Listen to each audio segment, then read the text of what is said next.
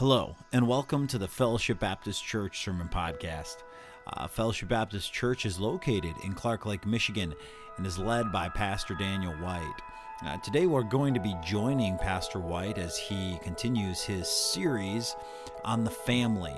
So let's get out our Bibles and get ready to join Pastor White as he teaches us about God's plan for home and the family.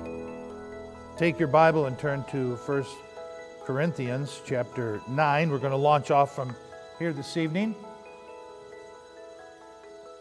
Just before I turned the Wednesday night sessions over to Ben, we talked about 10 enemies that war against our soul. Now I want to pick up on that same line and I want to talk about 10 deadly dangers that we all face in this life. 10 things that will trip us up very easily if we're not aware of them. So let's go here to 1 Corinthians chapter 9 verse 24 as Paul likens the Christian life as unto an athletic event. Know ye not that they which run in a race run all? They put their all into it, just like we should put our all into the race that we're running for Christ. But one receiveth the prize, so run that ye may obtain. In a Olympic game, only one can win, but in the Christian life, we all can be winners. Amen? Amen. And every man that striveth for the mastery is temperate, self controlled in all things. Now they do it to obtain a corruptible crown, but we an incorruptible. I therefore so run, not as uncertainty, so fight I, not as one that beateth the air, but I keep under my body and bring it into subjection to the lordship of Christ, Thus, that by any means, we're going to talk about those any means tonight, what I should have preached to others, I myself should be a castaway. Heavenly Father, I pray that you would bless the preaching of your word tonight. And Lord, as we look at these deadly dangers that are all around us, help us to learn how to resist the devil and his temptations, that we would be successful in running this race that you have called us to run, that we may run well and finish well before we go home. In Jesus' name we pray. Amen. All right. I wish I didn't always have to have a glass of water when I preach. It's so annoying, but if I don't, my mouth gets so parched and so dry, can't get the words out. We all know this verse. Resist, say it with me. Resist the devil, and he will flee from you. The problem is, as we look at these 10 dangers that we face, we don't recognize them maybe quickly enough. And then once they are upon us, we don't resist the devil in these areas and we just quickly give in to them. And I think you'll agree with me as we go through here. Now, this is kind of small print here, but it says, Ye therefore, beloved, seeing that ye know these things. Everything that I'm going to share tonight, these 10 deadly dangers, you all know them. Okay? It's nothing new.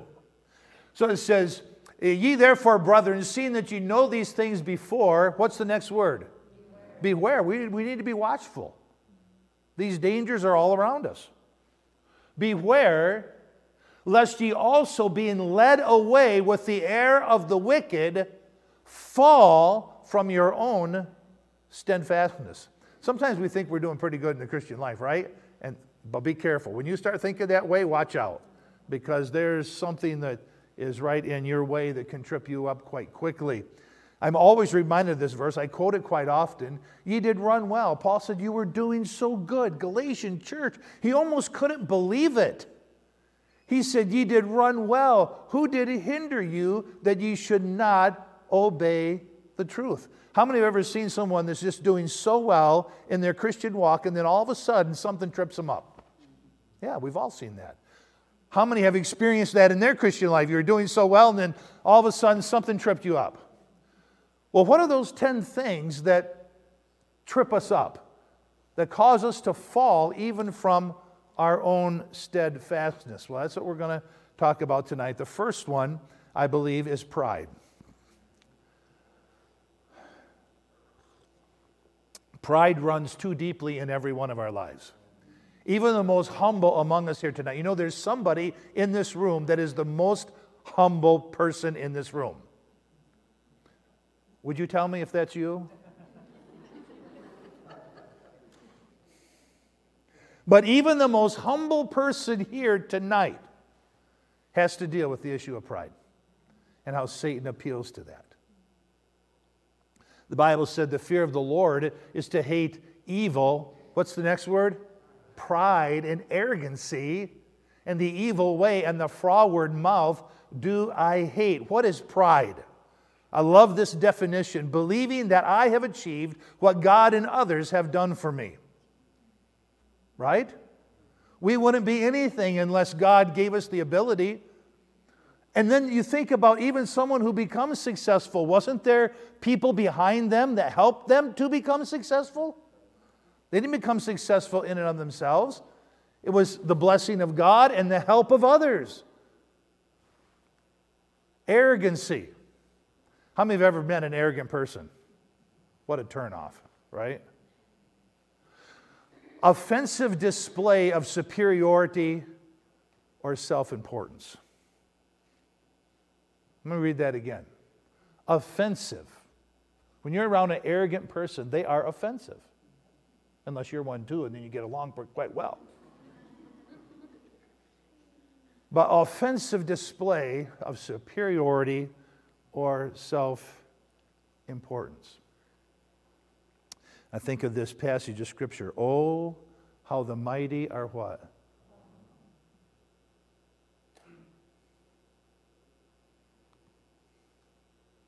Pride goeth before what? Destruction. A haughty spirit before fall.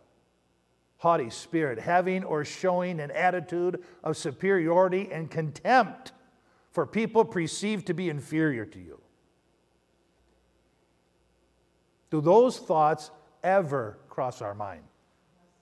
Come on now, be honest.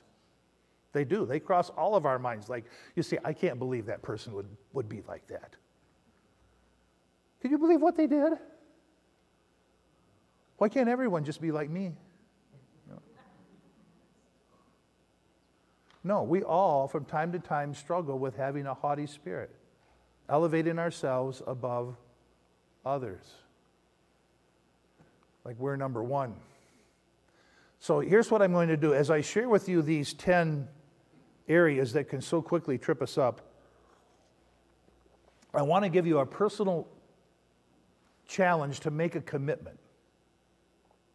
And this is the commitment I believe we need to make whenever we feel that pride is swelling up in our hearts is to deflect that praise. If God and others have caused you to accomplish whatever you have accomplished, then what we need to do is to deflect that glory to God, right? Like the moon reflects the glory of the sun, we need to reflect that glory to God. And then we also need to praise others that have helped us achieve that. Says, Boast not thyself of tomorrow, for thou knowest not what the day may bring forth. Let another man what? praise you. Even though I appreciate President Trump's policies, and we can see how well his policies are working out and his support for religious freedom, I appreciate all that. I've never seen anyone. Would you agree with me? I've never seen anyone in public life that praises themselves more than Donald Trump does. And you just stop and think if he would be more humble, how that would just pull so many more into the camp. Let another man praise thee, and not thine own mouth, a stranger, and not thine own lips. A man's pride shall bring him what? So if you don't humble yourself, guess who's going to do it for you? God will do it for you. So man's pride shall bring him low, but honor shall uphold the humble in spirit. Everyone that exalteth himself shall be abased, and he that humbleth himself shall be exalted. The second uh, danger that we all face, pride, I believe, is number one. The second one is having wrong priorities. You know how your priorities will come into focus is when you go get a checkup and the doctor says, um, Sorry to tell you, but you have cancer. And um, you have six months to live.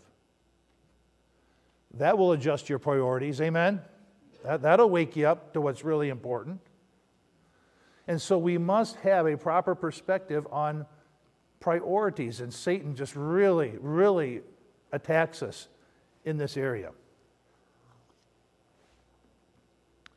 So, what is it to have wrong priorities? It's putting work or personal interest ahead of church attendance, serving the Lord, and the needs of your family. So easy to do this, isn't it? But seek ye what? What's our number, what's our number one priority in life? Seek God. Seek first the kingdom of God and his righteousness, and then everything else will fall into perspective. All these things shall be added unto you. He that loveth father or mother more than me is not worthy of me. He that loveth son or daughter more than me is not what? Worthy of me. Don't listen. Don't make it your priority to make your family number one. I've seen folks do that over the years. Family is the most important. Family is not the most important. The most important is your relationship to the Lord and your service for Him. That is what is number one priority. Let everything else fall underneath that. Here are some verses you might want to jot down that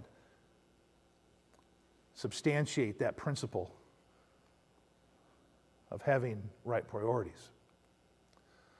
Here's the personal commitment I would like to see each and every one of you make tonight. I will put the Lord first in my life and my family's needs ahead of my own. I will put the Lord first, seek ye first. And then I'll even put my family needs ahead of my own. I came across this. I didn't even know who this gentleman was. I just happened to read his quote and so I found out that he was the uh, United States Secretary of Agriculture. He was just a farmer. And he served in that position uh, under the uh, two terms of Dwight D. Eisenhower. And this is what he said. I thought this was excellent. When we put God first, all other things fall into their proper place. How many believe that? If you don't believe that, you're going to have wrong priorities. When we put God first, all other things fall into their proper place or drop out of our lives. I also like that. They just drop out, they just fall away. Our love for the Lord will govern the claims of our affection, the demands of our time, the interests we pursue, and the order of our priorities. That's a, that's, that is a great statement made right there. And then he goes on. Here's a, here's a picture of him. He said, The Lord works from the inside out. The world works from the outside in. The world would take people out of the slums. Christ takes the slums out of people. I amen to that. And then they take themselves out of the slums. The world would mold men by changing their environment. Christ changes men who then change their environment. The world would shape human behavior, but Christ can change human nature. That's good wisdom from a farmer. Amen? You don't have to be a theologian. It's a good, good wisdom from a farmer. Number three kind of ties in with the last one, our wrong priorities,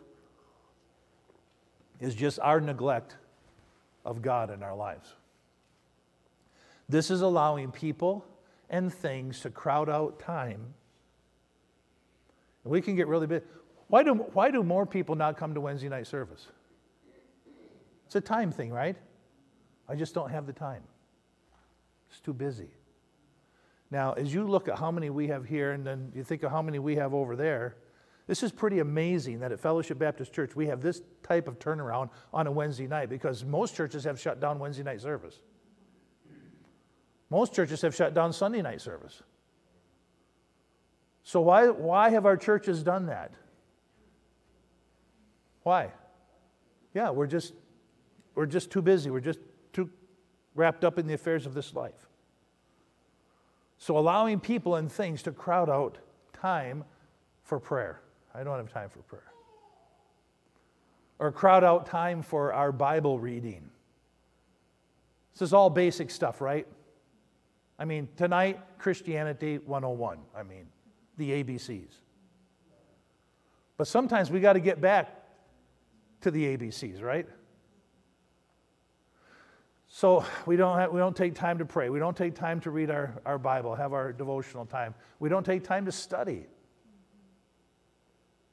Some issues that we need to study and we need to work through in our personal life. For Bible memorization and meditation on Scripture. Don't forget that. Our meditation is on Scripture. Our church attendance. Just, this is just one of the ways we end up just neglecting the Lord in our lives. And then, of course, as our service for, I don't have time to serve.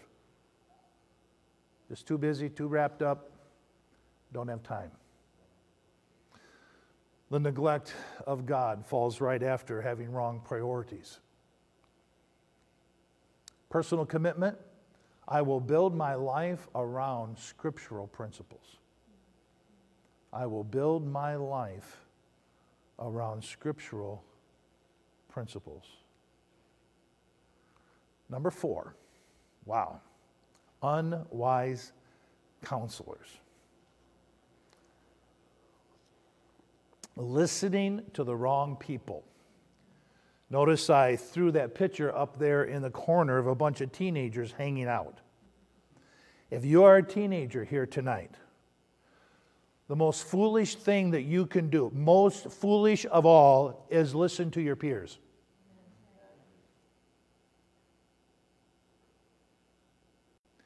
Unwise counselors. They'll trip you up every time is seeking the advice of popular worldly people rather than godly people. You know why usually we don't seek out counsel from godly people? Because we know what they're going to say. Amen? And so we simply want to seek out those who will agree with us or support the decision that we've already made in our heart, the thing that we want to do. seeking advice from popular worldly people rather than godly people will send you down the wrong path every single time. Blessed is the man that walketh not in the counsel of the ungodly. They're not going to listen to the ungodly. Nor standeth in the way of sinners, nor sitteth in the seat of the scornful, but his delight is in the law of the Lord, and that law doth he meditate day and night. He shall be like a tree planted by the rivers of waters that bringeth forth his fruit in his season. Talking about being a success. His leaf also shall not wither. Whatsoever he doeth, well, what? How many want to prosper in life? Then you have to listen to wise counselors, not those who are going to support your opinion.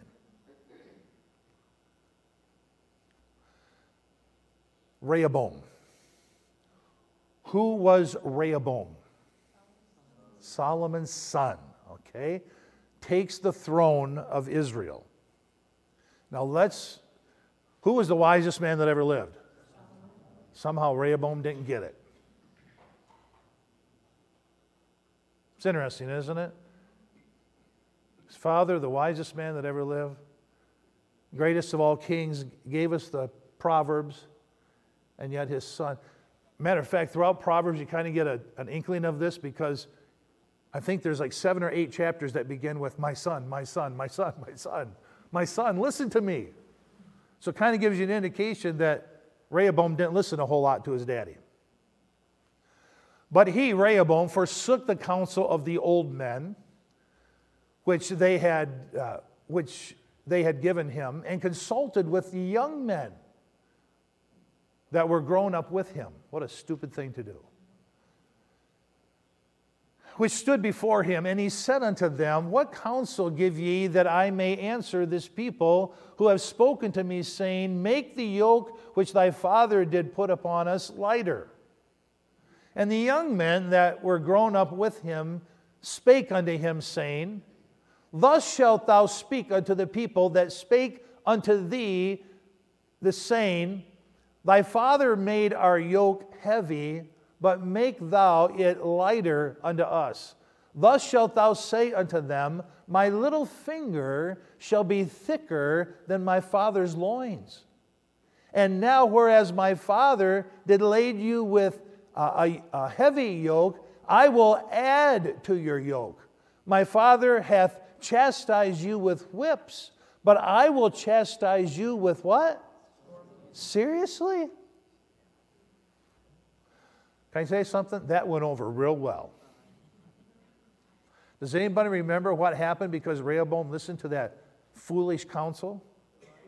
The kingdom was divided between Rehoboam and Jeroboam.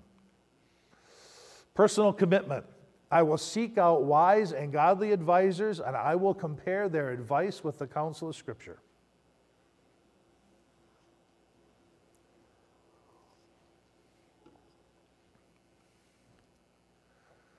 Counsel is mine and sound wisdom.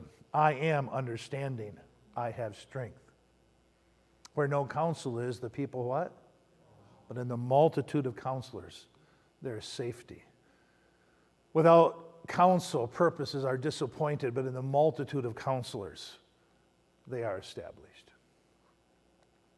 Number five, the trap, the snare, the fear of man. What is the fear of man? Is desiring people's praise and approval rather than God's. An immature Christian will find themselves right here.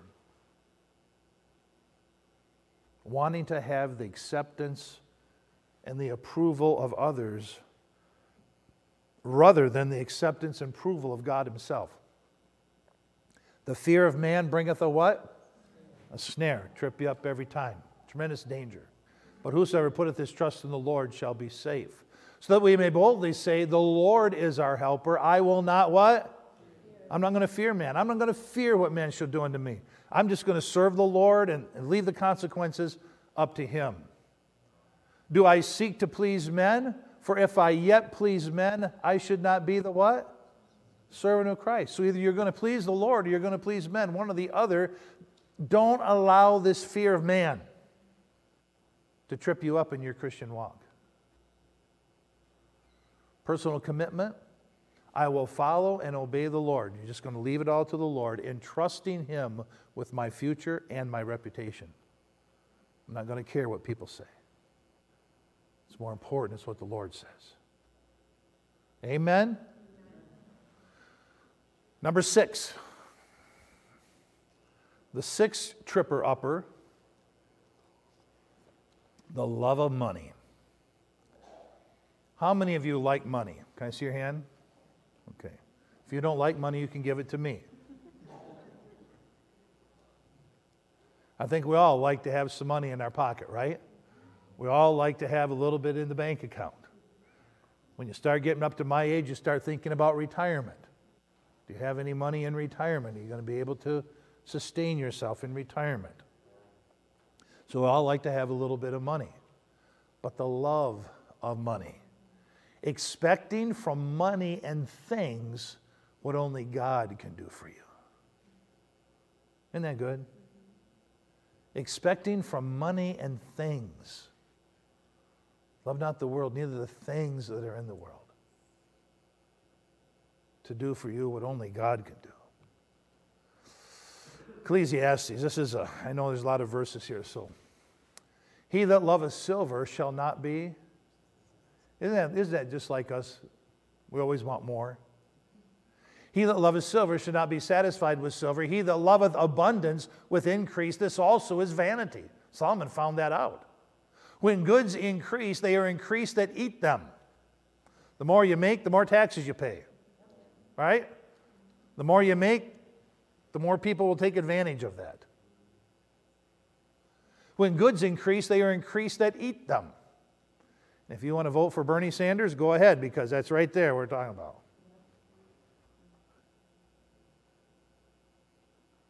And what good is there to the owner thereof, saving the beholding of them with their eyes? The sleep of a laboring man is sweet, whether he eat little or much, but the abundance of the rich will not suffer him to sleep. I've told you this before up in Benzonia where we do our camping, there's a, um, a museum there. If you're ever up there, you should go through the museum. But they have a picture. Benzonia was a Christian community. There was uh, there was Christian college there. Um, that's why the neighboring town is called Beulah. They have roads that are named like Honor. The town of Honor is right after Beulah. And uh, so it's got some biblical names up there. But I remember there was, a, there was a picture there of everyone from the community was in church. And it was interesting. They were all kind of dressed the same. And every single man was asleep. Every single woman was awake, but every single man was sound asleep during that service. And you looked at these men, I mean, they were rough. You could tell that was probably the only time during the week they had a chance to even sit down, right? The sleep of a laboring man is sweet. He doesn't have to take sleeping pills, whether he eats little or much. But the abundance of the rich will not suffer him to sleep. Why won't, why won't that allow him to sleep? Because he's worried about his money.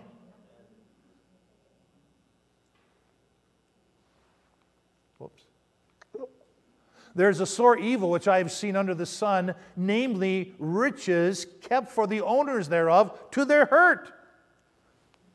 More, more. He says, just going to hurt you. But those riches perish by evil travail, and he that begetteth a son, and there is nothing in his hand, and came forth from his mother's womb, naked shall he return to go as he came, and shall take nothing of his labor, which he may carry away in his hand. And this also is a sore evil, that in all points as he came, so shall he go. And what profit hath he that hath labored for the wind? All his days also he eateth in darkness, and he hath much sorrow and wrath and sickness. There's a show on, on TV, I've only watched it a couple times, but it's, uh, it's I, I, know they always end the show with, You can't take it with you. What, what is that? Um, strange inheritance. Anyone ever see that? It's these inheritances that people get, and they never knew they were going to get it, and they became very wealthy over the inheritance. And a lot of times it shows the trouble that is caused in their life because they got this inheritance, and families are all broken up because of it, and they're all arguing over the inheritance. And then at the end, they say, Now remember, you can't take it with you. Isn't that exactly what Solomon is saying?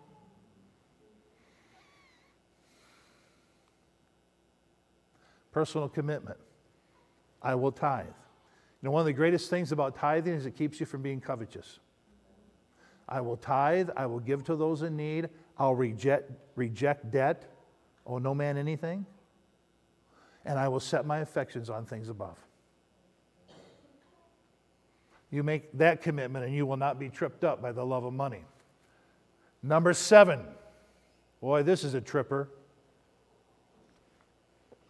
Is the lust of the flesh.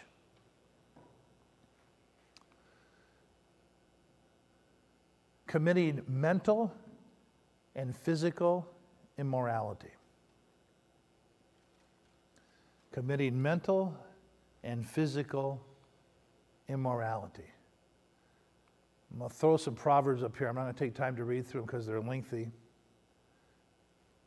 But in these proverbs, Proverbs chapter 5, chapter 6, and chapter 7, almost all of 5 and 7 are dedicated to what Solomon calls the strange woman and how he's exhorting his son to stay away from the strange woman. Don't go near to the door of her house.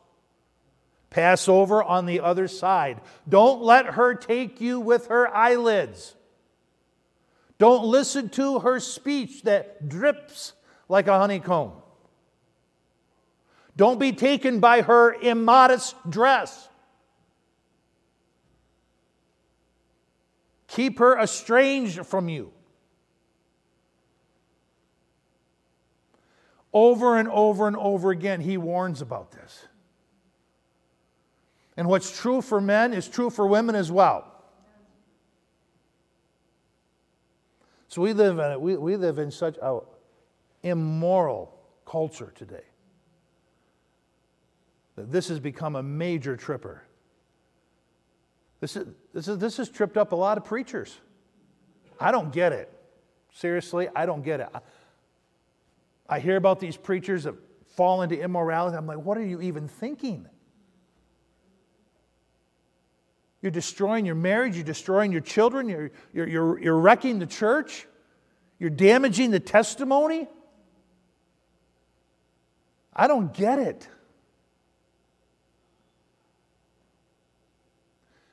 Listen, we cannot, we cannot feed ourselves on pornography because as a man thinketh in his heart, what? Satan will bring that opportunity. And have you noticed how many people, or especially men, are being incarcerated over sexual sins? We don't know what to do about it.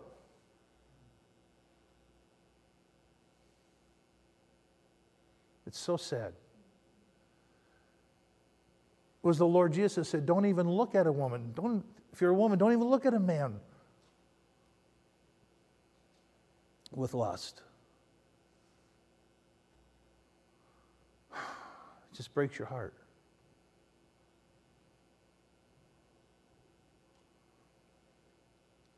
In this passage of Scripture,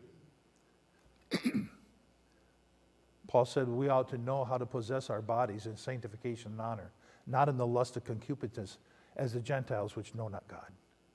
That no man go beyond and defraud his brother in this sexual area. God has called us to holiness, he said. I've put a similar slide up before I, when we were talking about immorality, but it starts out, I hope you can see this, it starts out with lust. we don't get that under control. Lust is just an intense desire, especially a sexual desire. It means to long after, lust not after her beauty in your heart. There's lust. If we don't deal with the lust, then it's going to step up to the next step on the thermometer there, and that's defrauding. You defraud of rights, or rob, or cheat, deceive, uh, to defile. Defraud ye not one another. Do you know you can defraud someone just by your conversation with them, an inappropriate conversation? You can defraud someone with your dress.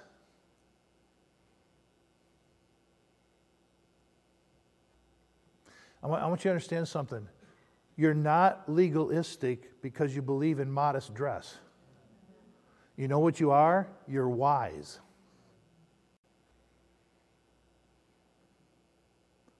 But today, it's, it's like in our churches, we can't even teach about modesty because you're labeled as legalistic. No, you're not. I'm telling you, it protects us. Why does God put these parameters around us? Because He loves us. Just like you put parameters around your children because you love them. So then we go to defrauding. The next one that we bump up is concupiscence. It means a stronger than normal desire or appetite for sexual fulfillment to desire intensely. This is what really is going to get you in trouble right here the lust of concupiscence. Then we go up to another level lasciviousness is the absence of sexual restraint. You can't even hold back. This is where women are raped and then often murdered. The absence of sexual restraint, indecency, expression of lewdness, vile, wicked, base. They have given themselves over unto lasciviousness to work all uncleanliness. And then we get up to the, the top of the thermometer. It's what's called reprobation. This is perversion, not standing the test. The rejection of God in one's mind, resulting in the perversion of one's moral sense. Because they did not like to retain God in their knowledge, God gave them over to a reprobate mind.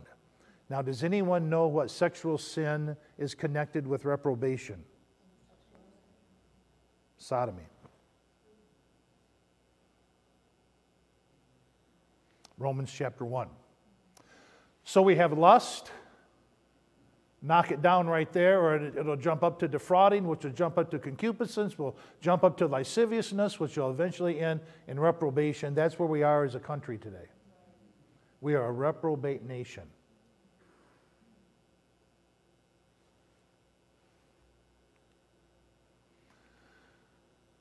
Fornication. Being sexually immoral before marriage, a fornicator. Adultery. Being unfaithful to your husband or wife. Incest. Not even going to go there. Sodomy.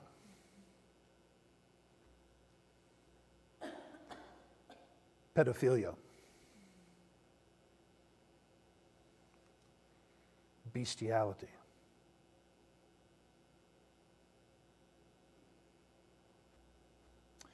I guess I have this question because we've now have allowed sodomy to run rampant in our land. What's the next level? I sure hope Jesus comes, don't you? Get us out of here. But I'm telling you, these are all trippers. Every single one of these things that I'm mentioning to you tonight, you have to agree with me. They're going to trip you up in your walk with the Lord.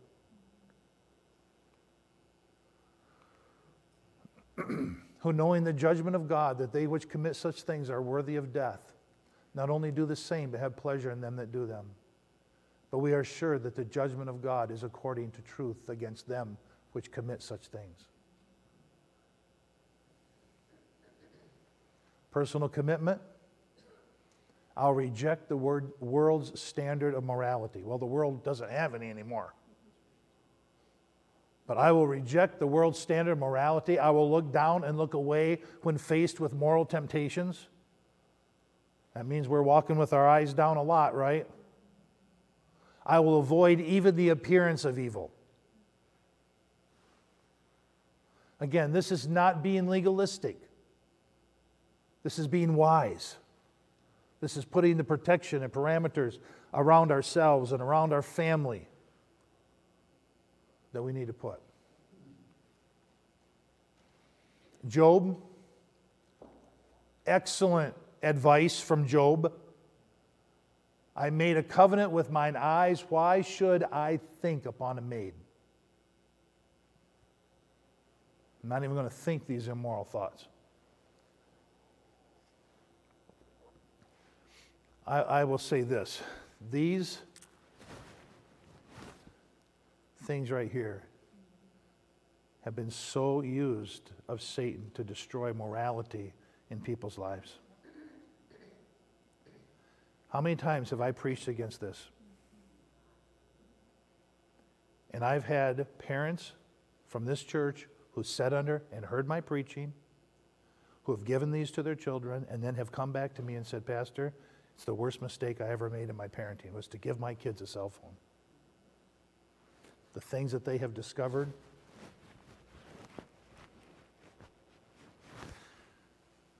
It's just crazy. You talk about something that puts you into connection with immorality, it's right here. And then, matter of fact, I, I have to deal with another situation in our church this week because of immorality that stemmed from this thing that a parent allowed their teenager to have.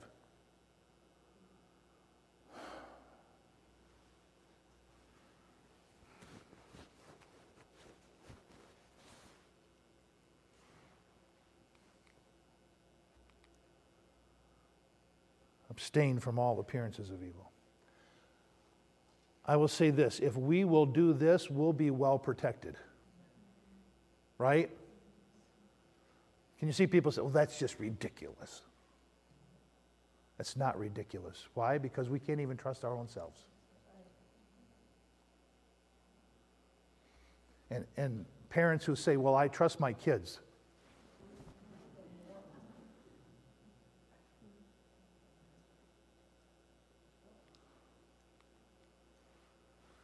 Number eight, another tripper is bitterness. You Could probably preach on this three or four times a year and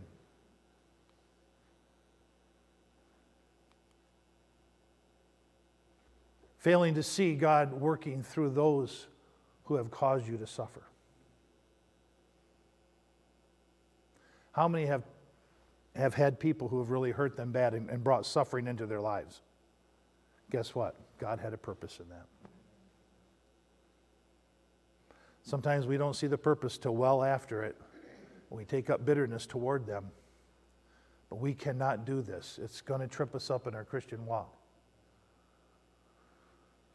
I, I like that. Bitterness is drinking poison and hoping someone else dies. That's why the Bible calls it the gall of bitterness. Looking diligently, lest any man fail the grace of God. So, no matter what suffering comes into your life, God will give you grace to deal with that. If you humble yourself, ask Him for it. Lest any root of bitterness spring up and trouble you, and thereby many be defiled. It spills over to others. Let all bitterness, wrath, anger, clamor, evil speaking be put away from you with all malice. Personal commitment I will love my enemies. I will do good to them which hate me. I will bless those that curse me. I will pray for them who despitefully use me. If someone smites me on the cheek, I'll offer him the other also. Him that taketh away my coat, I'll give him my cloak. Every man that asketh thee, and him that taketh thy goods, ask them not again. So that's people taking advantage of you. As ye would that men should do to you, do ye also unto them likewise. Love your enemies, do good and lend, hoping for nothing again. Be therefore merciful, as your Father also is merciful. If we do that, the bitterness will never root itself down into our lives. But there can be reconciliation. Number nine is neglecting the needs of others. Do people have needs all around us? Oh. Sometimes you don't even want to look because you're going to see one. Neglecting the needs of others is being focused on one's own personal needs and desires. Being self focused. You're totally focused on yourself. Let nothing be done through strife or vainglory, but in lowliness of mind, let each esteem others better than themselves. Look not every man on his own things, but every man also upon the things of others. Let this mind be in you, which is also in Christ Jesus. He came not to be ministered unto, but to minister. Did Christ have a lot of needs in his life? But you never find him focused at all upon foxes have a hole, the birds are nests, the Son of Man had nowhere to lay his head. He's never focused on his own personal needs. He's always focused on others. Wow, hard to live up to that, right? I've showed you all things, how the laboring you ought to support the weak and remember the words of the Lord Jesus, how he said it's more blessed to give than to receive. When was the last time you helped someone in need? Pure religion undefiled before God the Father is this to visit the Father and the widows in their affliction. When was the last time we did that? But whosoever hath this world's goods and seeth his brother have need and shut up his bowels of compassion, how dwelleth the love of God in him?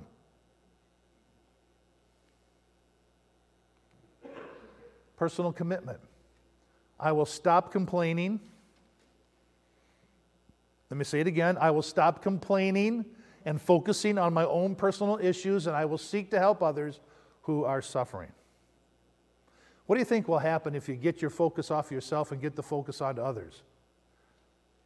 You think there'll be some healing that will take place in your own personal life?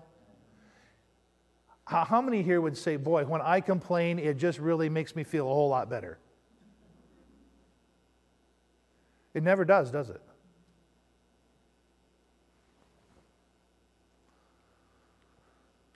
Number 10, and we're done, is a failure to act quickly when a problem arises. I think this is a problem that a lot of us have.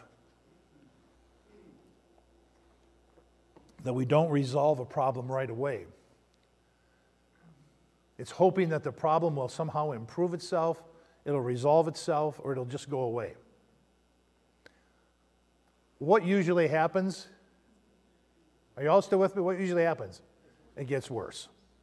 Most of the time, it just gets worse. It's not going to go away. I would like it if it did, but Therefore, if thou bringest thy gift to the altar, rememberest that thy brother hath aught against thee. Leave there thy gift before the altar and go thy way. First be reconciled to brother, then come offer your gift. Agree with thine adversary. What?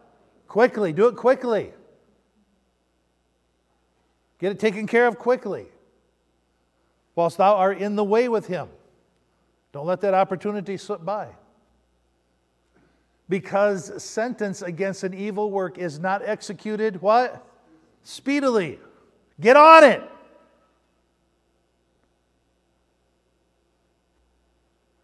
Therefore, the heart of the sons of men is fully set in them to do evil. Even in our parenting, sometimes we say, Well, I know my child needs discipline, but boy, I'm tired tonight. I'll take care of that in the morning. Guess what usually happens in the morning? You just forget about it. You never do discipline when you need to failure to act quickly to resolve the problem. Don't sweep it under the carpet. Now, none of you would ever do that, would you? Sweep the dirt under the carpet? No. But you would sweep it under the couch. I know you.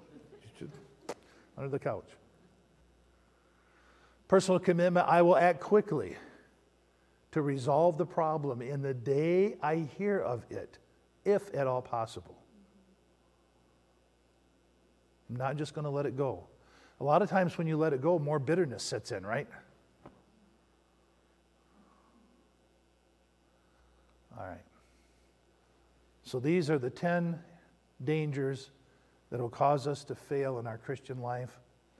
Number one, let's see them together. Ready? Number one is pride. Number two, having wrong priorities. Number three, neglecting God. Number four, don't listen. Number five, fear man will bring a snare. Number six, root of all evil. Number seven, lust. Oh, lust, defrauding, concupiscence, lasciviousness, reprobation. Number eight, bitterness, which will defile you and thereby many others. Number nine, the neglect and the needs of others. And number 10, failure to act quickly to resolve the problem. Let's pray. You have been listening to the Fellowship Baptist Church Sermon Podcast. We hope this message was a blessing and encouragement to you. If you would like more messages, visit our website at fbcclarklake.org, where all of our messages can be downloaded for free. Also, you can subscribe to the Fellowship Baptist Church Sermon Podcast on iTunes, Google Play, or SoundCloud. All of our messages are available for free. If you want to keep up to date on what's going on at Fellowship, follow us on Facebook, Twitter, or Instagram, where you can see what's happening at Fellowship Baptist Church. If you'd like to visit us, Fellowship Baptist Church is located at 3200 Reed Road, Clark Lake, Michigan. Thank you so much for listening, and we hope to see you back here again next time.